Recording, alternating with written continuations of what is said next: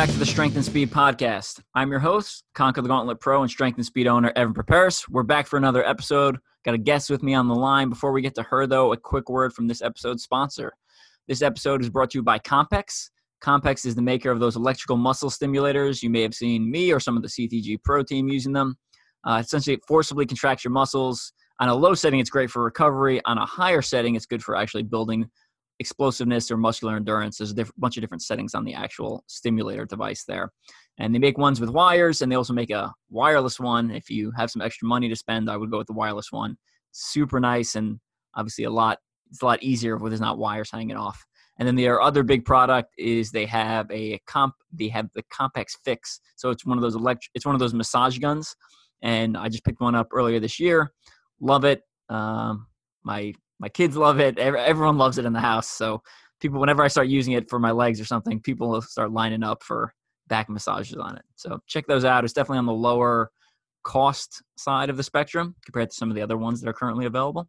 But yeah, great product. All right, joining me, I have Stephanie Bishop. Steph, welcome to the show. Thank you so much for having me. It's been a while. Yeah. For those of you who don't know Steph Bishop, she won World's Toughest Mudder in 2016, and she's an elite slash pro adventure racer. So uh, yeah, and we're gonna talk a little bit about some of her training background. And what's cool about her is she she operates on the very very long end of the endurance spectrum. So we're talking multi-day events, uh, expedition length adventure racing that takes you know 24 hours to a week long to finish some of these events. So pretty wild training background and training history there. Um, so yeah, Steph, welcome to the show. And um, let's start off with just tell us. Oh, uh, so the other things we're going to talk about this episode, besides uh, how the how COVID is affecting adventure racing, but also some of her personal stuff. You know how she got into OCR, and she recently had, or at the end of March, had COVID and is recovered and is doing well. But we're going to talk a little bit more how that affects has been affecting her at the elite end of the endurance spectrum. So let's start off, Steph, with uh, just tell us a little bit about you because we kind of gave you a brief intro. You know, where are you from and um, how you got into adventure racing? Sure. Um, I am born and raised uh, Long Island, yeah. New York gal. That's right. no. um, who I think where the tallest hill is maybe 250 feet high, avert gain. So uh, my training mantra is no mountain, no problem. So you have to get a little creative. Um, I've always just been athletic, and and I saw Eco Challenge on TV when I was maybe like 10 or 12 years old, and I looked at that and I was like, oh, I'm going to do that, mom. And my mom was terrified. Um, but it looked, it was so appealing to me to just, to just like run around in nature and to go on a true adventure. So that was like always my end goal as an athlete was to get into adventure racing. It took me a little longer than I originally anticipated, but along the way, I, you know, had some really great experience doing other sports, like outside of past college and all that stuff. But I got into death racing Spartan Death Race in 2010, and I did four of those, and I completed four of those. Um, and that was my first taste at an event over 24 hours. I think the longest one that we did, that I did, was 65 hours. Um, so that definitely prepared me for adventure racing in a sense. And then from there, I started doing some OCRs. At that point, I was more into the longer, the ultra endurance events. Um, I always found that I thrived when I was sleep deprived. Like when people would start to fall off, I would like get a burst of energy and be like, now's my time to go after it. So that's like why I think people haven't seen me as much in the the the main OCR scene is because like the shorter races are not my wheelhouse. Um, I was unfortunately like planning on doing some ultra beasts this year, but obviously um, their Spartan has canceled their whole race schedule. But you know that also led me to doing World's Toughest Mudder, um, which took again a few years to do. But I love that race. It's such a fun event, and I love the format of that. I think it's so much. It's such a mental race to race the same loop over and over and over for 24 hours, which is completely different from adventure racing, where you are following you're with a team. Well, I guess maybe we should talk about what is adventure racing. People hear what it is. and they don't know what it is. Yeah, that was going to be my next question because the thing that always happens at work where I, um, where I work, and they're always like, "This is Evan. He's an adventure racer." I'm like, "I'm not an adventure racer. It's a different sport, guys. It's a completely different sport." And I think sometimes, even within the industry, we are not helpful in creating a delineation there because I know the, you know, one of the other international OCR federations that was trying to start like a championship, they took Primal Quest, one of the expedition length adventure races, and they were like, "This is the the ultra, you know, expedition length OCR championship." And it's like, well, that's it's a different thing. So explain yep. explain what adventure racing is and the different lengths and kind of what you do, etc. So adventure racing has been around for decades. It's been this kind of niche sport, um, you know, just because of what it is. So it's a team sport. Um, and the the premise is that your team needs to find these control points, these points on a map that either you have to plot yourself using coordinates or they're sometimes pre-plotted by the race director. And you don't have GPS. You have to use a map and a compass. That's your way of getting around, of finding those points. And there are usually four disciplines in, in most adventure races, sometimes three. But it's you're on foot, so it's either trekking or trail running or off trail running because sometimes you're not following a trail. A lot of the times you're off trail. Um, mountain biking.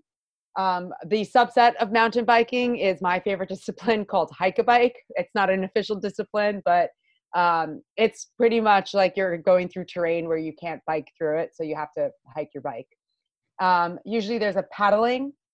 Big, there are paddling sections. Um, I've paddled in canoes, and in pack rafts. Sometimes they're kayaks. Um, so all different types of watercrafts.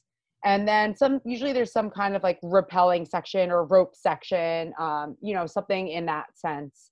Um, and that's it. So the, the fastest team to make it to the finish line with clearing the course, meaning getting every single point on the map, wins. So if one team finishes five hours before the second team that finishes, but the second team gets all the points and the first team doesn't, the second team actually wins the race. Um, and teams are usually consist anywhere from three to four people. And to be on like the, the competitive level, it's usually it's co-ed. So generally that means um, like a four person team, it's like three men and one woman. Um, they're definitely, it's, you know, women are more of a commodity in the sport. Um, so when you know teams find a good female racer they tend to you know stick with them for a long time. Gotcha. Now this will be especially relevant and i didn't even this was completely chance i should have actually th- put this together but uh, i believe eco challenge was restarted right and they're going to air it um starting mid-august is that correct? Yeah yeah it's, i think i don't know the exact date it's like the end of the first week or the second week of august and there are a lot of you'll see a lot of OCR competitors in there. Um, I know Ryan Ryan Atkins and Ray Coble were on the same team. Um, so I and I'm sure there were other OCR athletes in there. I mean, that's like the pinnacle of, adventure racing, and because that had a huge budget behind it, you're going to see stuff in that race that you wouldn't see in a, in a normal adventure race, mainly because of cost. gotcha. Now, you know, we, we talked, obviously, we're, we're touching on the long and the expedition length. So, what's the shortest, basically, length of adventure racing all the way out to the longest? What's the spectrum? They, you know, like 12 ish hours. Usually in my world, I feel like, you know, 24 hours is like the bare minimum. Um, but they have like Rogaines, which is more like orienteering races. Generally, you're just on foot but there are smaller races. I think there's a 12 hour in New England. Um, but I've done races up to five days in length. That was the Adventure Racing World Championship. Um, and I tend to expedition length. To me, it starts around like the three day mark. Um, you know, 24, 48 hours. Those are like the longest time. So when you hear like, oh, somebody's doing a 72 hour race, the winning teams do not come in at 72 hours. They come in sometimes a day before that. So you know so that's usually like the max time um, that the last teams start coming in. Interesting. So i've done two adventure races. It was actually a, I did a 12 hour one and a 24 hour one. And it was me and two guys uh, this is way back in like 2004 or 5 and my my my two friends are like, let's do the 24 hour one, and I was like, you know what, we've never done this before. Let's do the 12, and um, they were real pre- peer peer peer pressuring me to do the 24, and I was like, I think we should do the 12 because we don't know what we're doing. And they eventually could anybody did, could anybody or like was anybody an orienteer? Yeah, so we're, with three military guys, so we're familiar with orienteering. Okay, um, good. and and f- familiar with being in way over ahead and doing things without the proper amount of training. So we felt okay going in. um, 12. So we're like, all right. So we, we set on the 12 hour one. So, you know, it's funny you mentioned that about the finishing times because, you know, we're, we do a bunch of land nav, we do, we rappel down a cliff, we do a bunch of mountain biking. Side note, none of us had ever been on a mountain bike before. That was entertaining. um, we do uh, lake kayaking. My lower back was killing me. Um, I did no, we did no paddling training. We just, just winged it again and we come across the lake at like right at the 12 hour mark and we run up with our score sheet and our orienteering card and we're like here it is. And the uh the guy behind the desk is like here's your next set of points. And i was like what? No no we're in the we're in the 12 hour he's like right there's one more leg. And i was like mother so um we were ill we were ill prepared for night ops and made it a couple more hours. And then out of our three headlamps we lost one the two of them were essentially were running out of batteries and uh, one of them eventually died and then we are down to one headlamp and then we eventually just called it a called it a day. So that was but that's that's adventure racing though. Like how many times have a, bi- a bike has broken down and we're to the point where it can roll and that's it. So like i had a race uh nationals one year with my team. My bike broke completely. It rolled. So we took a tow like we leashed the bike to another bike in front of it and we were on single track in like the Georgia woods and my other teammate was towing the bike with my other teammate on it cuz I'm like I'm not riding that bike with like it doesn't function.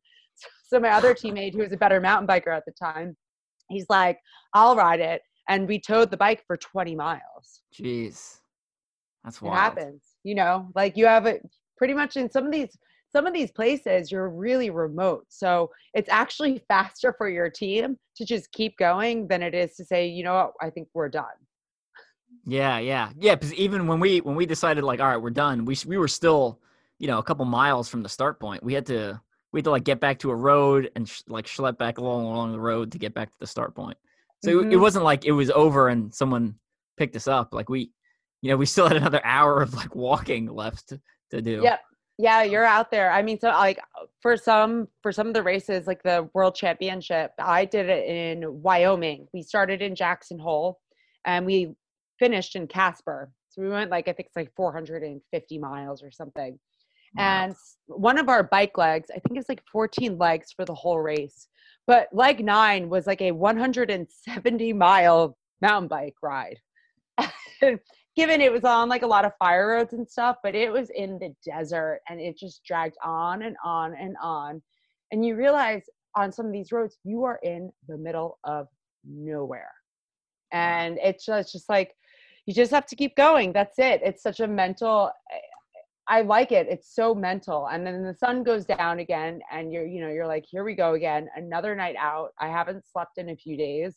Uh, but like in my eyes, I'm like, how cool is this, guys? Like, we're like going on this mission right now. We have to go get to this next checkpoint. I think like you have to have some kind of mindset like that. Yeah. You know, it keeps it interesting, it keeps you engaged, and it doesn't really break you down. So you talked about obviously the mental aspect, which for these multi-day things has got to be huge, right? I mean, that's got to be a huge percentage of your capability. Uh, on the physical side, you obviously need to be in good shape. But so, like, what does your training look like when you're prepping for one of these expedition level, length uh, adventure races? Like, give me like a week in your life. Oh, a week in my life. It's a lot of time on feet. It's not necessarily speed work. Um, I'm more doing just longer endurance running. Um, some, a lot of like recovery effort runs. Um, uh, some recovery, some hikes with a pack because re- remember, like during these races, you only get they have transition areas where you change disciplines and you know you sometimes you you know you have bins there and you can like restock on whatever food you need and sometimes you're taking food for what may be the next 40 hours so you have to like you're carrying a bunch of stuff and plus gear and everything on top of that So there's definitely some like hiking with the pack on. Um, I'm mountain biking a few days a week. I'm probably running five days a week, five times a week, maybe six. Hiking maybe another like two times a week, but that's like slow. It's just time on feet with the pack. Um, biking a few days a week, and then if it's good weather, I'm paddling. But if it's not good weather and I can't get in the water, I'm doing like very paddle specific strength training and I'm doing other strength training on top of that. Nothing really intense. It's all more my maintenance stuff to keep me injury free, you know, and to keep me moving well. Um, going into a really long race, like I could be putting in easily like 20 hours a week between everything. But again, it's not like very high intensity. Um, if it's a shorter race, that time drops and some of those workouts definitely get a lot more intense um, because I consider like a 24 hour race to be like a sprint. Um, you're you're it's insane. Like I mean, uh, the race I did last year up in Canada, the Wilderness Traverse was we finished in 18 hours. It's a 30 hour race. My team won it. I felt like I was at my lactic like it was a lactic threshold workout for 18 hours straight. That's what it felt like. So it's so wild. It's just nonstop because you can't make an if you make an error in that short of a race, that could make or break if you're going to win that race or not. So I remember, so 2016 you won World's Toughest Mudder, and then 2017 was when they started doing the CBS televised uh, eight-hour races, Toughest yep. Mudder. And I remember talking to you at one of those races, and you're like, "Yeah, you know, I'm just really not good at this short stuff." And I was like, I was just like laughing because it just showed how how skewed your perspective was. because every other person on that start line is like, "This is the longest thing I've ever done." You know, like this is so long. You know, and you're like, yeah, this is, this is really short. You know, it's just it's just not long enough for me. And uh, I just thought you know I'm like a it's like a, a, a car engine in the winter. I like you know you need to like turn I need to like turn on the engine, let it like sit in the driveway for a little bit before it warms up, and and then I'm good to go, and I can go for a really long time. But I think also like it plays into like for like you know like asthma and things like that like i just feel more comfortable when my body's really warm and then i can start pushing. Um, that's why you'll never see me run like a 5k is a nightmare. I joke that i have to run a 5k before I, I would even consider to race the 5k because my body needs that much time to warm up. I hear you so you mentioned you still live on Long Island or in New York? I'm currently, yeah, I'm currently in New York right now. Um, you know, obviously my calendar has been pretty much scrapped for the clean. whole year. Yeah. Wipe clean. But at the same time, um, there are so many mountains just like north of New York. And if you go, if I go five hours north, I've been waiting to get up to the Adirondacks, you know, just just been like hanging out more down here. But even like an hour north of New York City, there's Harriman State Park. And it's not like you know massive mountains, but you can get in some solid runs up there on some really technical terrain actually. That was actually was my was going to be my next question was how do you train for elevation if you have limited access? But I guess driving north is the answer. It is, but even like on Long Island, there's some there's some like roads and hills I'll run, and I just literally just crank out repeats. Like I go up down, and I'll do it for like two hours. Or there's a trail I run a lot on, and in about I'd say 15 miles. I can get, if I'm doing like the more gentle section, I can still get about 4,000 feet of, of gain. Um, if I really stick to this one mile section and just run it back and forth, um, I can get a lot more than that in, um, in a much shorter time. So, I mean, the difference is though, is that when you're running short and steep, and I'm talking these climbs maybe are like 50 feet or, you know, 60 feet and from, you know, bottom to top, that um you're not getting it's a different type like i have to not i have to think about pacing because it's up and down so it's relentless it's it's sneaky actually. It's not like a long climb where you kind of dial in and you're just like okay i'm going to be climbing for the next 20 minutes or the next 45 minutes or the next hour. It's more like i'm climbing for the next minute but i'm going to like not slack on this downhill and then I'm going to push through the next climb to kind of still simulate the longer climbs. Gotcha. Okay. Good and answer. then there's my favorite uphill lunges. Those are the best. Find like I have a 6% grade hill right across the street for me, 6 to 8% grade. doing uphill lunges on it for like 45 minutes it is just it just destroys my legs it's great nice now i'm going to ask you the series of questions that people always ask me when i'm like i do 24 hour obstacle course racing. And they're like well you know when do you sleep? And it's like well i don't because i'm, I'm trying to win. But you know if you're doing if you're doing multi-day stuff you know at what point as someone who's trying to win at what point do you start you know taking naps and kind of planning a sleep rest cycle versus just being like, all right, we're just going to push through nonstop to the end? So a 30 hour race, you don't sleep like you're going nonstop. Um, I would even say like a 72 hour race. Um, I, my theory is, is like you can push your body 36 hours um, before you really start to see a steep decline in your performance. But then, like, I'm also a firm believer in like a 30 minute power nap can go a long way. It's tough. Like, your team has to be in sync. So, you know, I've raced a race before years ago, and my team wasn't in sync with the napping. And it was really rough because some of us would be like tired and some of us wouldn't be tired. And it really hurt our performance because we couldn't get the sleeping down um, I also think that if you lay down for too long, you know, everything starts to swell up. So you have to be really careful about that. Uh, you know, I say 30 minutes to maybe like an hour, hour and a half max. But if you want to win, like an hour and a half nap, you're not taking an hour and a half nap. Definitely not. At least not in my world, you're not. Yeah. I mean, we I did that death race with I think like 10 minutes of an of sleep and that's just because we were waiting for the other half of the racers to come back because they went down to new york city um, we got you know we we split half of us stayed in vermont and the other half went on a surprise trip to new york city but um, you know i was at that point 60 hours without sleep um, so you can keep going um, you just have to just it's help each other out and support each other you know mm-hmm on a side note, I feel like four death race finishes has got to be some sort of record. Is that? I think. I don't think it is. No, I think some people have done more than I have, but I am four for four, and so I think you know, I definitely have a I have a 100% completion rate.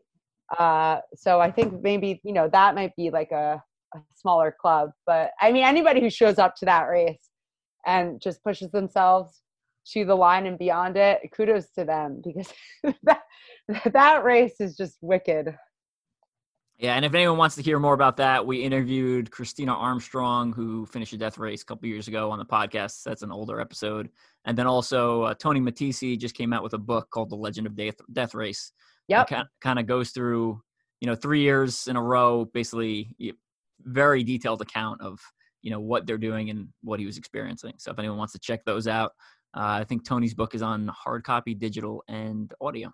So, yep. Did you read it yet? I have not read it yet, okay. but I, I need to read. I'm sorry, Tony, if you're listening to this. I need to read your book. I'm I'm sure I will relate to a lot of it. yeah. All right. So continuing down the ultra OCR compared to death, I'm not death race compared to adventure racing. Adventure racing. Sorry the next question is right in ultra OCR when I have to pee, I just I just go right. It just goes down my leg because I'm getting in and out of water. Um, what's the bathroom plan for adventure racing? Do you just go or do you stop and actually like use the facilities, um, well, use the wood line? Well, sometimes yeah, sometimes there's no uh, wood line.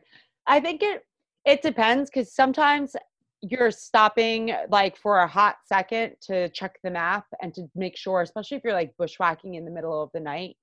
Um, you're, you know, every once in a while, like you stop just to make sure you're going in the right direction. So people just kind of, you just kind of almost like go in front of each other. Like there's really nobody cares. It's very relaxed. Yeah. Gotcha. but, yeah. Yeah, it's not like triathlon. I feel like where I used to do triathlon, where like you know you're going on your bike. Yeah, I you just know, go on my bike and it just trickles down your leg, and I mean, people aren't supposed to be drafting in that sport anyway, so there's yeah, you, know, you don't have to worry about hitting anyone. That's true. Yeah. yeah, and I got I got that. We used to do a college competition called Ranger Challenge, which is different than Best Ranger. It's like a ten man team, but one of the you always had you had to have one female, and she was she was she was one of the one of the boys essentially. So it's nine oh, dudes oh, yeah. and one girl, and I mean, I similar similar situations with uh, like that where you know sometimes people got to go and everyone's like, all right, I'm just take a knee facing the other direction and whatever. That's it. I mean, it's all it's like a natural thing that our bodies, you know, that our bodies do. I think like in the, especially in those scenarios, like I always tell people like if you see me like if you race with me, it's like my manners go right out the window. But, but when I'm in like a normal, let's say like a more normal social situation, they, you know, I bring my manners back into, you know, into my world. Yeah. All right, now let's continue with the comparison. So, what about food? So, for Ultra OCR, I just go liquid diet for 24 hours essentially, and it doesn't bother me. Uh, but for multi day, I think it might start being a little different. So, what's the fueling strategy you use? Mm, so, for multi day, it's kind of, I cover a bunch of different like flavor profiles, shall I say. So, it's like sweet, savory. I like something tangy and like sour um, sometimes something like mildly spicy because sometimes you just get bored with what you're eating. So, you know, you don't just want liquid calories, obviously, you're going to want solid food. Um, for the expedition races, sometimes I leave a dehydrated meal in my pack because sometimes at the transition areas they have hot water. They'll let you know beforehand. So you just dump your water in your in your like dehydrated meal throw the meal in your backpack and then you know you're off and riding or running or trekking and then you just eat it along the way um, unless you're going to take a few extra minutes in transition. Um, those are great but i've had teammates take ramen noodles and um, just put regular water in it not even like warm water and over like an hour or two like it just softens up and it's edible. Um, and i always put in something into like my bins something that's going to cheer me up, like something I'm looking forward to.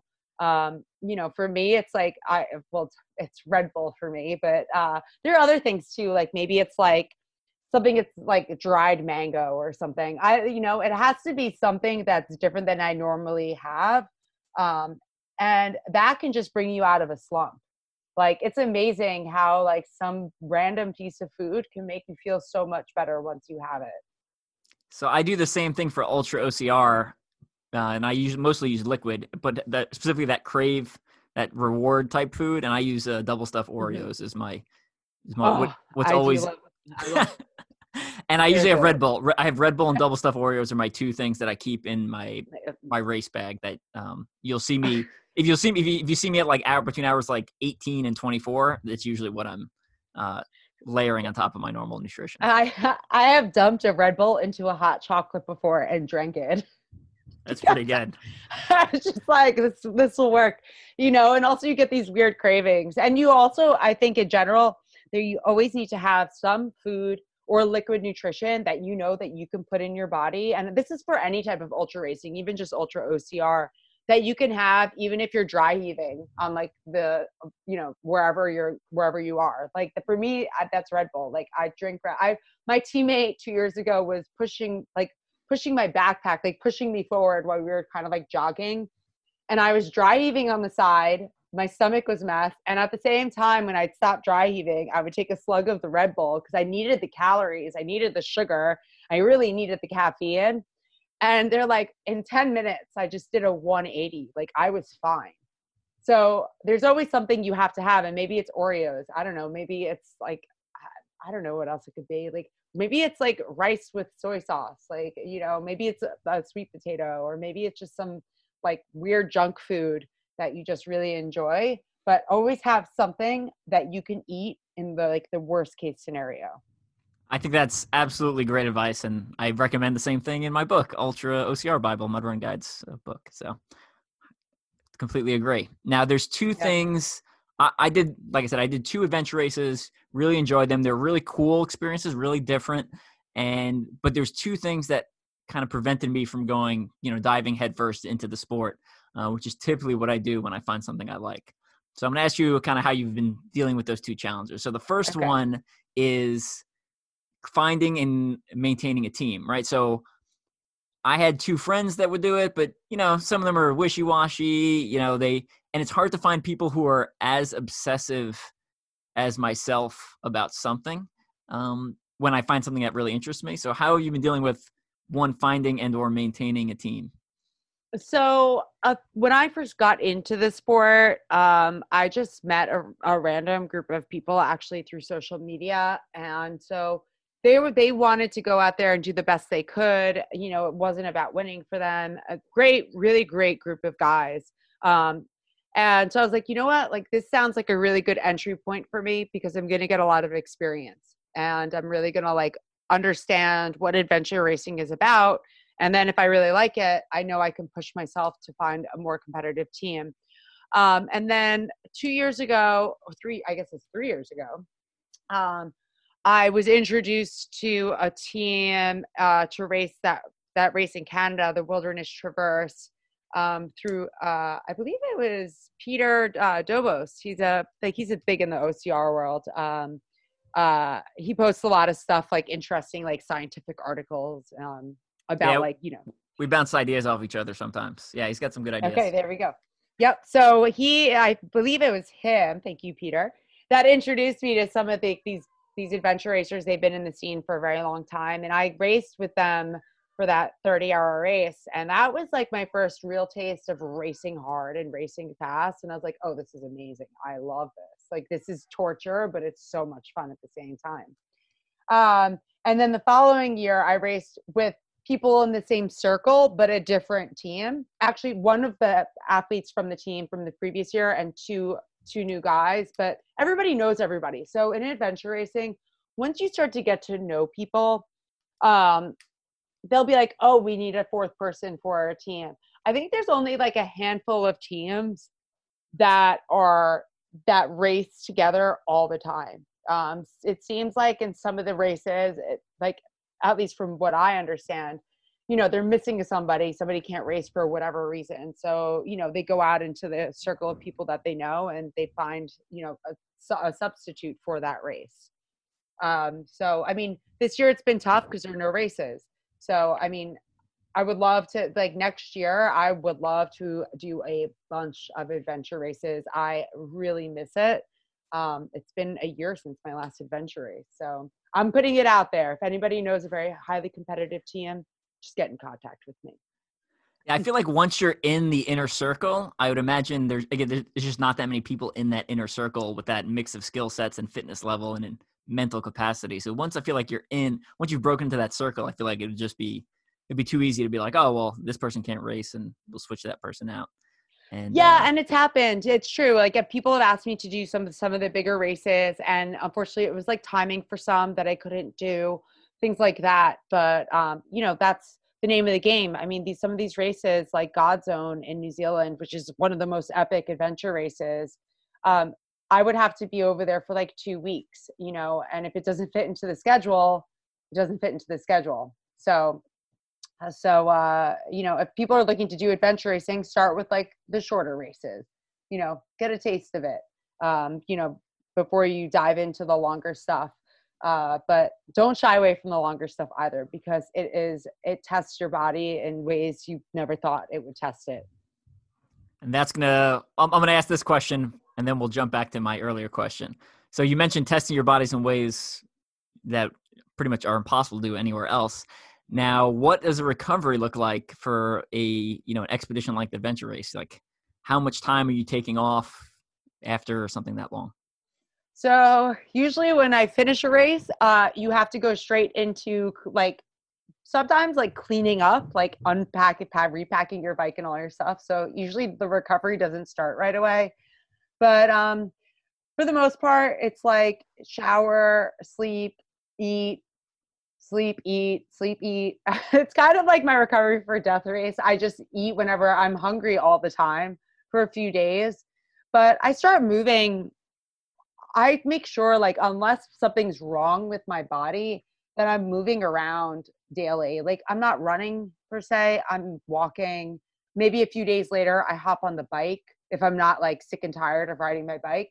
Um, you know, I do more like lower impact stuff um, and then usually like a week later i like kind of test my body a little bit more but i'm not doing any like real hard training for probably like a few weeks i would say um, i'll get out there and i'll do stuff but the intensity it depends you know you don't want to you just like you know probably race for three plus days on little to no sleep like your body really needs some time to recover. Got it. All right. And so we'll jump back to my earlier question. So i mentioned there's two big things that kind of got prevented me from going headfirst into adventure racing. The second one is cost right? So the yeah you know you you, you do these multi essentially it's multi-sport orienteering. So you need a mountain bike a lot of times you need a kayak or a canoe or something like that. So what I, I, guess let's go with you know how have you been dealing with that in, enormous cost uh, for equipment? And then also like i remember looking up once the entry for primal quest and it was so absurdly high. Like i was like all right i guess i guess we're not you know i guess this is not going to be a long-term goal because i think it was like $10000 to entry or something something insane. oh well that's that's like a very that's a that's the high end. So um if you're looking at like this let's say like the smaller races like smaller like not the bigger uh names they're definitely like under i would say a thousand dollars. I remember the uh, adventure racing world championship the entry fee was fifteen hundred dollars but in my head i was like oh that's a huge entry fee but i'm like wait a minute let me break it down per day I'm like, so I'm technically going on a self propelled vacation in an area in places I'll never ever see, like uh, probably in my lifetime, very maybe places that not many people have seen in their life in general, the human population.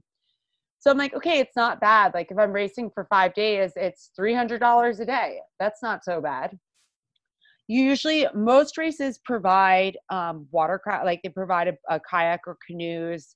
Um, for the races when there are pack rafts, um, you usually there's like a rental company that your team can rent a pack raft, so it's not that expensive. Um, I do suggest like you usually need your own paddle, so that's an investment, but um, you know you can get a good paddle for couple hundred bucks, like a good paddle, a really good paddle that you like.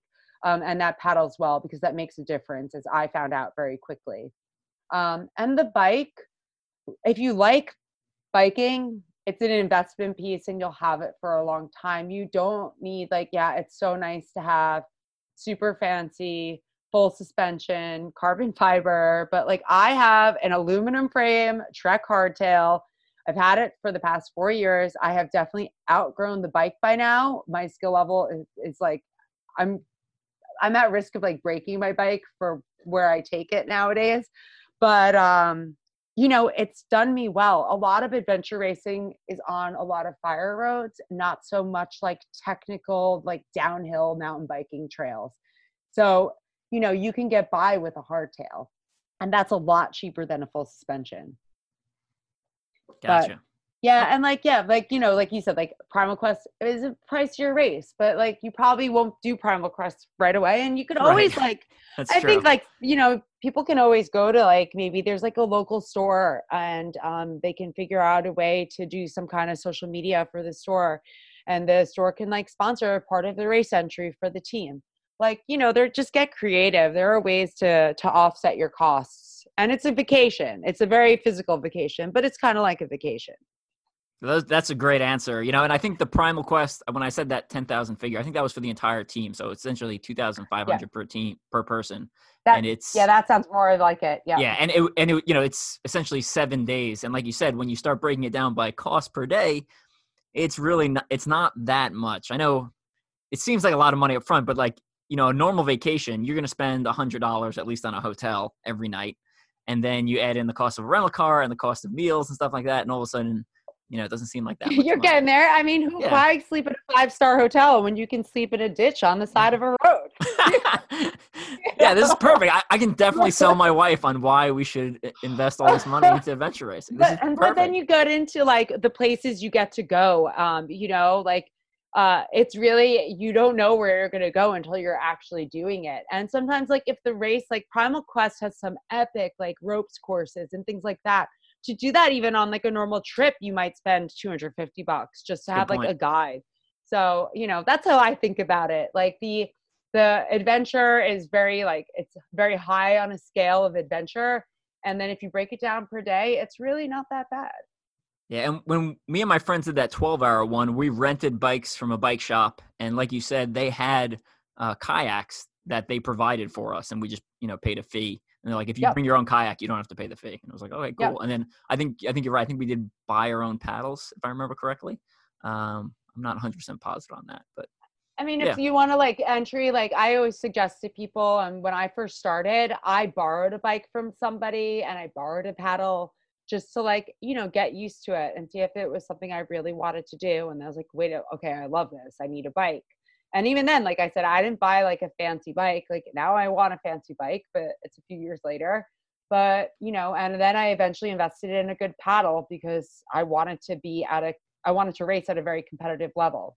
So, you know but if you just want to get out there and have fun like it's you can you can get by with uh you don't need the highest end equipment to to enjoy a, an an adventure race and to do well in it yeah.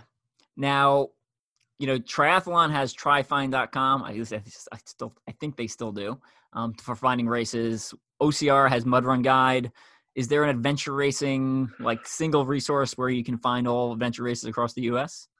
Ooh, um, I would have to say the USARA, probably the U.S. Adventure Racing Association. Okay. Uh, that would be my guess because that's those are all the sanctioned races in the U.S.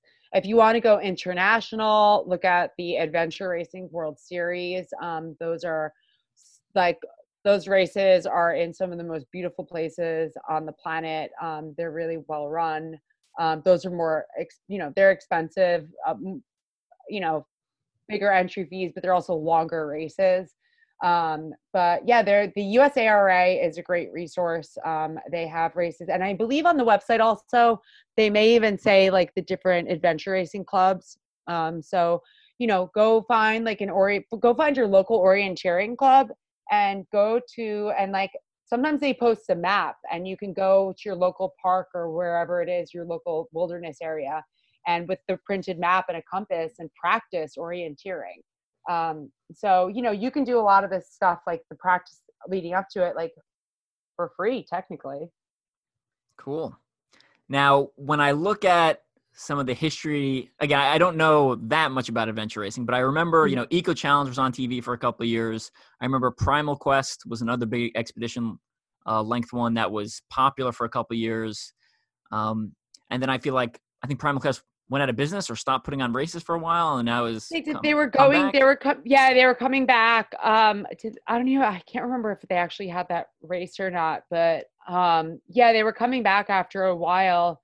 Um i think it was in 20 2000 was it last year? Maybe it was remember. last year. Um but now i feel like there's like i feel like for a while like adventure racing like back when eco challenge first came out like i guess it was like the mid 90s or something around then like adventure racing was on the up and then it like took a dip from like a like a uh what do you call it? Like you know from people knowing it like you know Yeah. it wasn't as known and kind of like faded into the background. And now with eco challenge back and it being on amazon prime like that's great for the sport. I'm really excited that you know mark burnett was like we're doing eco challenge again because it's really good for the sport. Um, you know the more people that do it the more money that can go into the sport from like sponsors and things like that. So it just gives more opportunity to people that want to do adventure racing. Um, another big race is god zone and that's in um, new zealand. I mentioned it before. And that's like a bucket list race. Um, that is just it happens in march and it is just one of those expedition length races i think it's like a week long or something estimate and um, it's new zealand so can't go wrong with that race Gotcha. Yeah, I think we, you know, comparing it to OCR, it kind of reminds me of it where, you know, OCR a couple years ago, we had we were on several TV networks, right? You mean Battlefrog on ESPN, Yep. NBC Sports had the Spartan series, CBS had Tou- Toughest Mudder, and now none of those are still going on. So, you know, even before COVID, right? Like none of that stuff was scheduled for this year before COVID. yeah So I think you know every industry is going to see some sort of ups and downs, and um, you know i, do think look, yeah. Oh sorry go for it. Go for it. Yeah. I was just going to quickly say, like, I think that with the surge and people being interested in outdoor activities this year, I'm hoping that that, you know, helps sports develop more. um, outdoor sports, adventure sports, whether it is OCR, adventure racing, like mountain biking's gotten really huge where I live. You can't get a bike. If you want a new bike, you can't get one for a very long time because they're sold out. So maybe it will be time for networks to invest more in these adventure sports, um, which would be great. Yeah. Now, you know, we mentioned some of the COVID stuff at the beginning. You said all adventure racing is canceled, but is that because of the uh, state travel policies like quarantine? Because it seems like you could still hold adventure races because you could essentially socially distance from everybody. Yeah, um, you're pretty, It's a pretty socially yeah. distant sport, but minus your team members, unless it's like a shorter race, in which case you might be close with other teams. I'm I'm guessing you know it has to do a lot of with logistics, um, also with resources. You know, if they need they need medical staff, if they have to evacuate somebody, you know, like things like that. That's taking, in my opinion, you know, that's just taking away resources. Mm. Um, so I'm guessing, you know, the whoever was organizing these races, all these different races, were like, it's not feasible from a financial perspective and just from a logistics perspective and and a racer's safety perspective yeah. to be putting on these races. I also think people are currently less willing to travel. Uh, yeah. In general, right? So it's a little bit harder. Now, we mentioned at the beginning of the podcast that you you had COVID.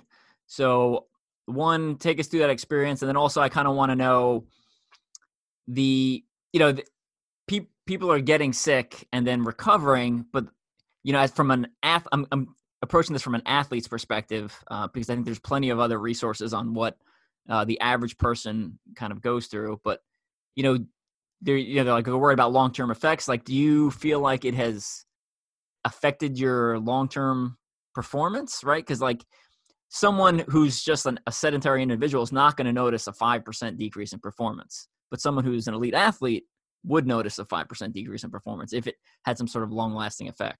So just kind of take me through that from an elite athlete's perspective.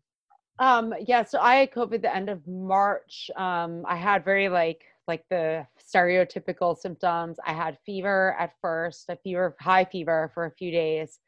Um, and then the fever went away. And then I got this, like, I got, it wasn't as much of a cough as much of like, I could, it sounded like pneumonia was developing in my lungs. Every time I exhaled, I would just hear like deep gurgling in my lungs.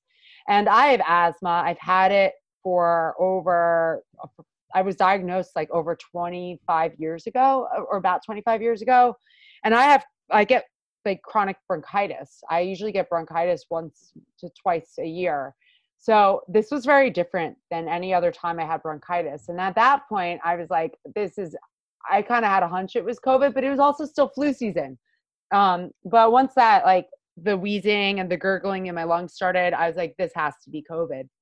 Um, and a few days after that started to happen, I woke up one morning and I was coughing up blood.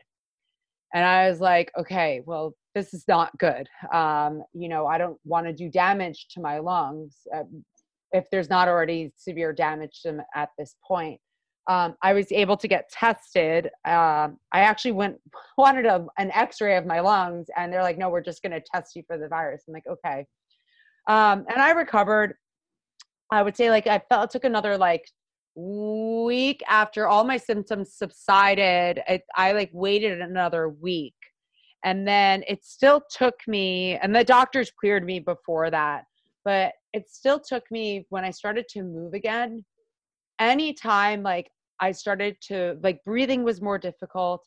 And I had such a burning sensation in my lungs. Like I didn't want to run um, mm. for a few weeks after that, actually. Um, I would say like it was a little of like five weeks start to finish from when I had it to when I started to feel like somewhat normal again. Wow. Um, I was pretty tired for a while.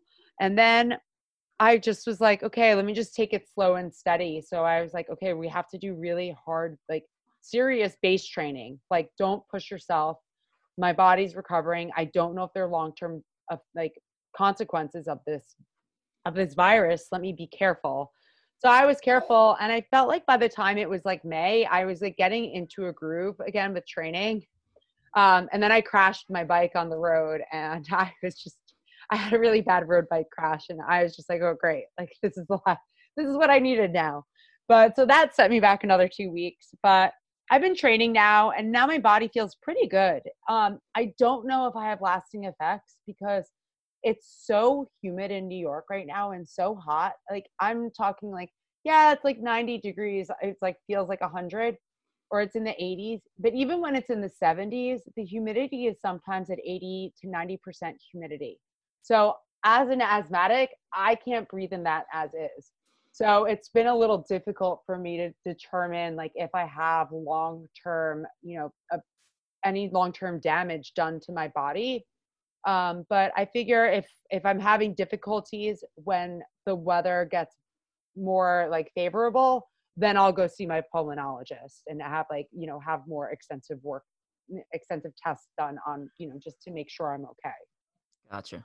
Okay, that was a good answer, and but you know I think, I I think also it would be hard to tell. It, I think you'd be able to further tell if races were going on, and you actually be able to compete at your normal level, and then you could kind of compare it to some previous performances. But yeah, and I've been like, you know, I've been like this morning I did like a, a threshold run uh, and it felt good. Like my body was moving well. And it was interesting because I wasn't breathing heavy until I like was actually past what I thought my normal threshold, like what my threshold was, but I was, my heart rate was up. And that's what I noticed actually with COVID, actually, when I first got it, like my heart rate was up, but I wasn't breathing heavy. So like I'm trying to figure out like is this the heat? Is this just my body's adapting to training? Like what's going on? So like you said like I think I'll just have to go out and do some tests on some some things where I have a baseline like my local trail where I know like if I do X miles in X time in like a, in a good like effort at like a you know moderate effort, then I know where I'm at. Gotcha. Okay, sounds good. And I think something people may not. I'm switching topics here, but yeah. I think some, some something people may not realize is you were at World's Toughest Mudder 2019. Correct? I was. Yeah, I was there also tell 2017, people, but I broke my hip. okay, so tell tell people where you where you were at World Toughest Mudder 2019 because I think everyone saw you and had no idea they were looking at you. For those that don't necessarily follow the sport super closely. Um, I had the honor of hanging out with one of my very dear friends, Coach, and uh, I was at Coach's Corner for the whole event. Um, and I was up top with Coach, making sure everybody was just having a, you know, a, of like a little uh, rainbow in the middle of all of the the mud that they were running through. And if you had the pleasure of finding me in the middle of the night, I was also inside of Coach's Corner in like the in the I don't even know what you want to call that. it, it was very interesting, kind of scary. Um, I was wearing a unicorn head, so I've gotten. I know some people like hit me in the head and stuff. Like it didn't hurt me, don't worry. But uh, they didn't know it was me in there. But I figured I would have fun, you know, try to try to have fun with the racers. I know if I was running through there and I saw some weird person with a unicorn head on, I would really enjoy it actually. Yeah, I think I think some people thought they were tripping or sl- yeah, sleep hallucination uh, deprived there. that, yeah, that would definitely elevate hallucinations. That that one obstacle. I was super excited to see you there. It was nice to see a friendly face and someone from I was familiar with uh, every lap and uh, kind of wave hi. So you know, and it was cool. fun from my perspective to see everybody. You know, all the people that I know and to see them from the other side and to be able to like cheer them on and to see people I haven't seen in, in quite a few years too. Like it was just really enjoyable to to be there as you know a cheerleader and as more support versus like racing next to people. Yeah. So let's talk future plans. Um, assuming everything kind of goes back to normal, 2021. Uh, are we doing adventure racing? Are interest in coming back to World's Toughest, even without prize money? Yeah. Um, I think go we're gonna. I'm gonna stick to a mix. I'm definitely like played into being a multi, much more of a multi-sport athlete. Um, so and and actually just recently I got into downhill mountain biking, and it's funny because I posted this video a video on my. I only went for the third time ever yesterday, but I posted a video on my Instagram the other week of my second time going, and from that time to this time, I'm a completely different rider already. So I'm really into mountain biking. So I'm looking into some very long mountain biking races. Um, I'd like to do like an ultra beast or two. Um, you know, I World's Toughest Mudders on the table. There's another event at that time, so I may have to make a choice. And then um, adventure races. I definitely I, I need to do a few of those next year. It's just that's where my heart and soul is, and uh, you know, I just I I need I need to fulfill fulfill that, especially now any sort of crazy plans? Because I remember the first time I met you, you were planning to do some sort of ridiculous wintertime run from I came I was in the Adirondacks. Yeah. So Ryan Atkins has the summer record for that. No woman has done it ever. Uh, like, well, they've done it. Sorry, my friend Nancy crushed. I don't know if she has the record, but she did it in the summer in like six days. She hiked it.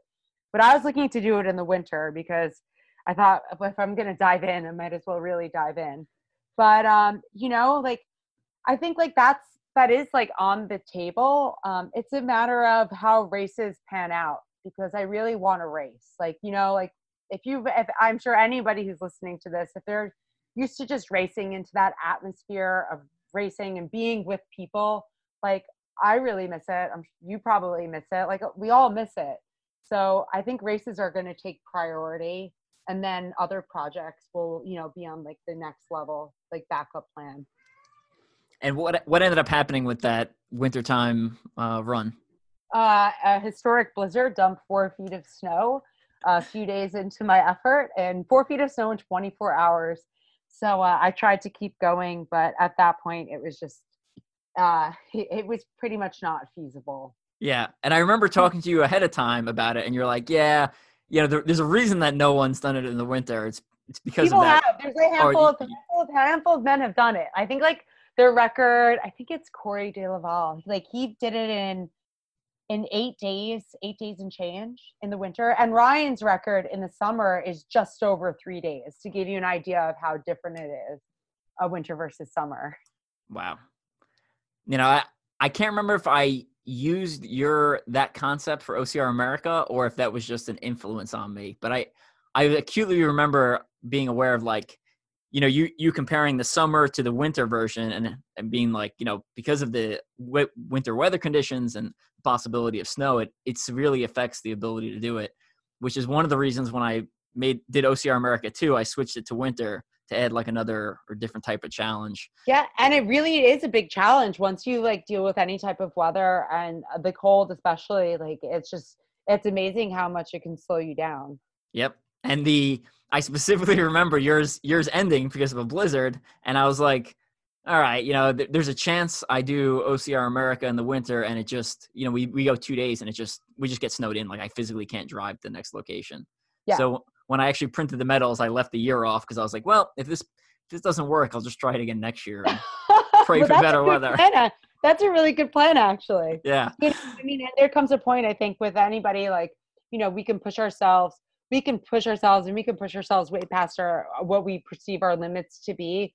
But there also comes a point when I think you know your risk outweighs your reward and you have to like pull the plug on something and say you know what like this will be here next year or whenever it will be here and I can come back and I will come back and do it again. Yeah. Good advice there.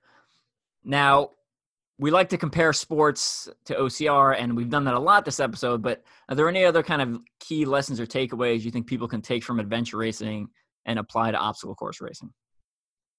Um, yeah, I mean, there's a lot. Uh, in adventure racing in general, like you know, you learn a lot to be very self-sufficient um, because you sometimes have you pretty much have no choice once you leave your transition area.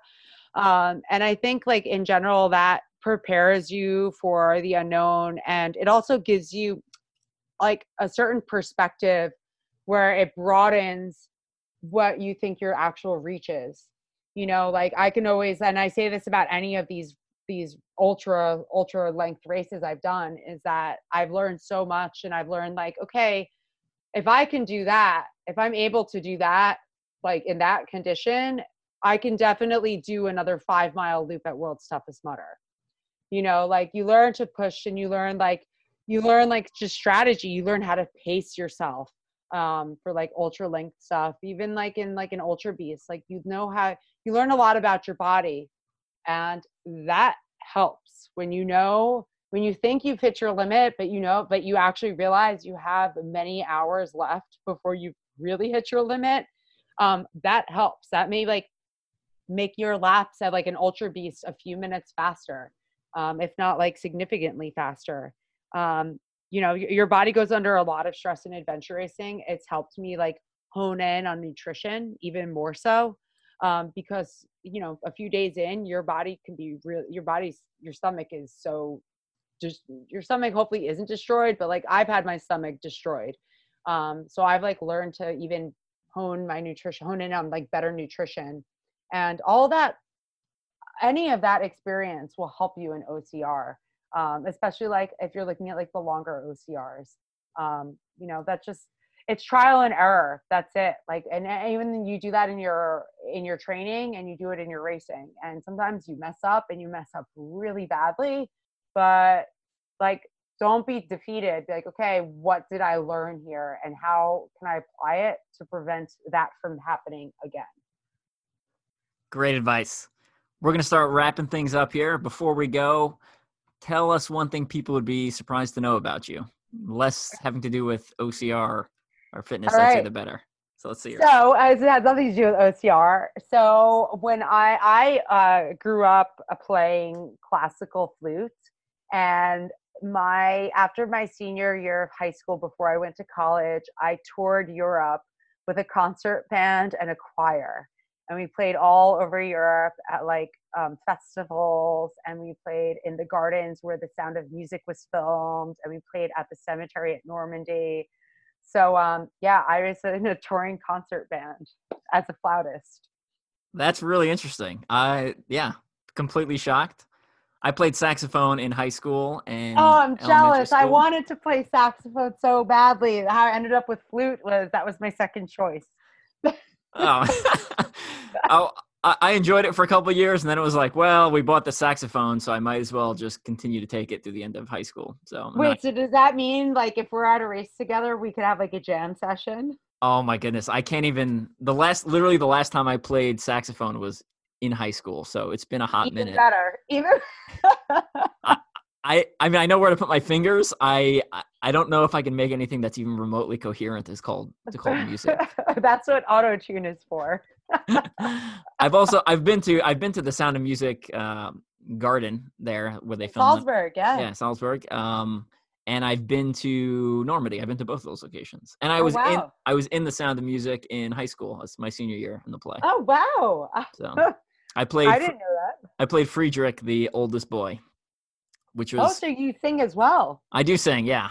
Um, and I, the if you look at the if you've seen the movie, the the younger boy hit there's like a really high note it's like a yep. high g or something the younger boy sings it. In the play the older boy is supposed to sing it like falsetto voice. So that's what i sang uh, as a senior in high school and uh, all right so we definitely have a band in the works. I think anybody who's listening please um, apply with your talent. Um, we'll be forming this band for next year's uh, season. Amazing all right, before actual last question, before we go, any final shout outs you want to give friends, family, sponsors, etc. Um, I just I guess well, I mean, I just everybody, the whole community in general, everybody's great. I love just seeing what people are up to, the challenges that they've, you know, put themselves up to during this time. It's really inspiring to see people just doing what they're doing and doing what they love to do even during these times. And then just want to I'll give a shout out to um, three three companies who I do stuff with. Um, that's the Feel Good Lab.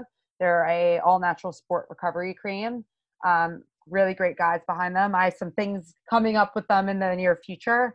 And then um, Arc'teryx and Salomon, And um, they've both been really great companies to me. So, uh, and uh, support my crazy stuff. So, just really happy to uh, be uh, like working with all those companies. Cool.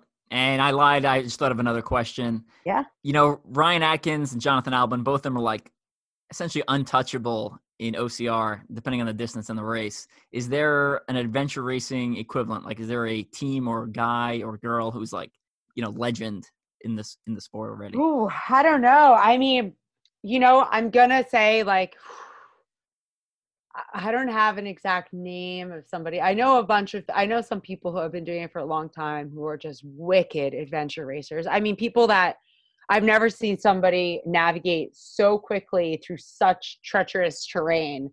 Um, but I will say though, like watch Eco Challenge. There's I there's some interesting like things that have happened there, and you will see some racers come out of the woodwork that haven't raced in a while. Um, like that was I'm I'm a little bummed out. I have some FOMO that I did not go to that race. But um but I would watch it because you will see some of the, some of the people from the past.